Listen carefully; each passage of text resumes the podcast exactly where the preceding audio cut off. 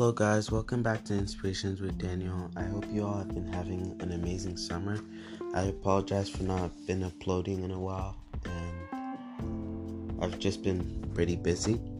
And so today I wanted to talk about the armor of God and what each part uh, means and what it can do for us. So, first off, what is the armor of God? Ephesians 6 11 to 17 says, So put on the full armor of God so that you can stand firm against the devil's evil plans. Our fight isn't against humans, but against rulers, authorities, and powers of the dark world. The only way to beating all these are by using the armor of God. So there are six pieces of armor, but two categories. The first category includes three pieces of armor you wear at all times. You should never take these ones off. The second categories are pieces of armor you pick up uh, from situations demanding. We are told to put on these pieces, so I'm going to be reading from a book that talks about each armor. So for the first category is pieces to wear at all time, and it is the belt of truth. A Roman soldier belt belt holds his weapons. He hangs his sword, a dagger, or any needed items on it. A belt always keeps a soldier from falling. How? Well, a part of a soldier's uniform was a long tunic. During battle, the tunic might trip them, so he needed to keep it away from his feet. A Roman soldier would pick it up at the bottom of the tunic and tuck it into his belt so that he would not trip. The belt kept him from stumbling. A physical belt kept a Roman soldier in preparing and standing. A spiritual belt of truth keeps a Christian mentally prepared and standing on God's word. So when Satan comes along and tries to twist the truth, Jesus' soldiers will always be ready, remain steady and loyal. The next piece is the armor of godliness. A godly person does what is right. The belt of truth comes first because truth is the standard of godly actions. We first must know what is right, truth, before we can do what is right. The armor of godliness is also called the breastplate of righteousness. A breastplate protects a person's heart, lungs, and vital organs. Righteousness simply means being or doing what is right. This piece of armor protects us from Satan's attacks, but also keeps us from pushing into territory, enemy territory, and doing good works for the kingdom. The next armor is the shoes of peace. A Roman soldier's sandals has short, fat nails called hobnails. These nail, these hobnails were put through the soles of the shoes. Hobnails were similar to spikes in track shoes or cleats in the shoes worn by football and soccer players. Hobnails give the sandal traction and keep the soldier from slipping and sliding. It gives him sure footing so he could move quickly in the battle. The hobnails made it more difficult for someone to knock down the soldier. When you wear the shoes of peace, it creates traction so that Satan can't knock you off your feet. Peace means complete and whole and inner resting of the soul that does not zigzag based on outer influences. A peaceful person is stable and calm, orderly, and at rest with it. Inner chaos and worry are the result of not being at peace.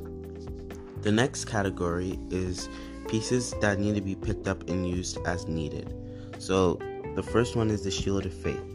A Roman soldier's shield was 4 feet long and a little more than 2 feet wide.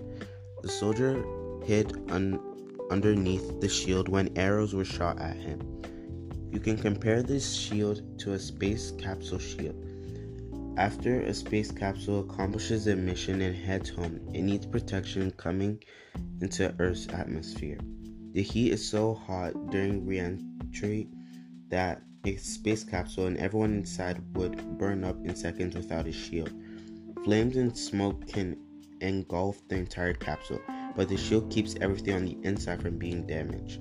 Satan seeks to surround you with an atmosphere of chaos and destruction. Taking up the shield of faith protects you from the negative forces. The next armor is the helmet of salvation. The main purpose of a helmet in battle, sports, or even in risky situations like construction is to protect the head from injury to the brain. A football player wears a padded helmet to help absorb the shock when his head gets hit. The brain must be protected because it is made of soft tissue, and the brain becomes damaged. Body functions also become damaged. A football player with a severe head injury can no longer play at the level he could he once could. In fact, he may not even be able to play at all. The brain is the co- control center of the body. Likewise, the mind is the control center of the soul, which is your emotions and a will. The mind must be protected with a helmet, and this is to be able to absorb the shock of being hit by an enemy. And lastly, the last part is the sword of the spirit. This piece of armor is the only uh, weapon used for attacks. The other places are designed to hold you steady and protect you against the enemy's schemes. After God, after God's outfit outfits you for battle, He gives you an additional weapon with which you can advance. The weapon is the sword of the Spirit, the Word of God. A Roman soldier has two different types of swords. The first sword, called a spatha, has three foot long blade. It is used to fight an enemy at arm length. The shorter sword, called the gladius, has an, had an 18 inch blade. A soldier would use this in close combat situations. Let's review part of Ephesians 6 passage. Verse 17 says, Take the sword of the Holy Spirit. The sword is God's word. When the Spirit instructs us to take the sword, it is referring to the short sword. The sword of the Spirit is to save you when personal attacks come close to you. In the battle of life, sometimes it may seem as the enemy is right in your face. Imagine two basketball players. One is shooting and their own opponent is trying to block your shot. The offensive player will often put his hand in the shooter's face. The shooter will not be able to see the basket, and Satan doesn't want you to shoot the ball into the basket.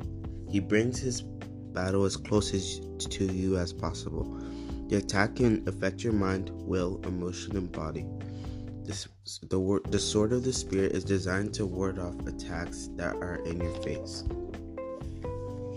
So I hope you guys were able to learn a bit about each uh, armor of God, and I hope you're able to enjoy and learn a bit.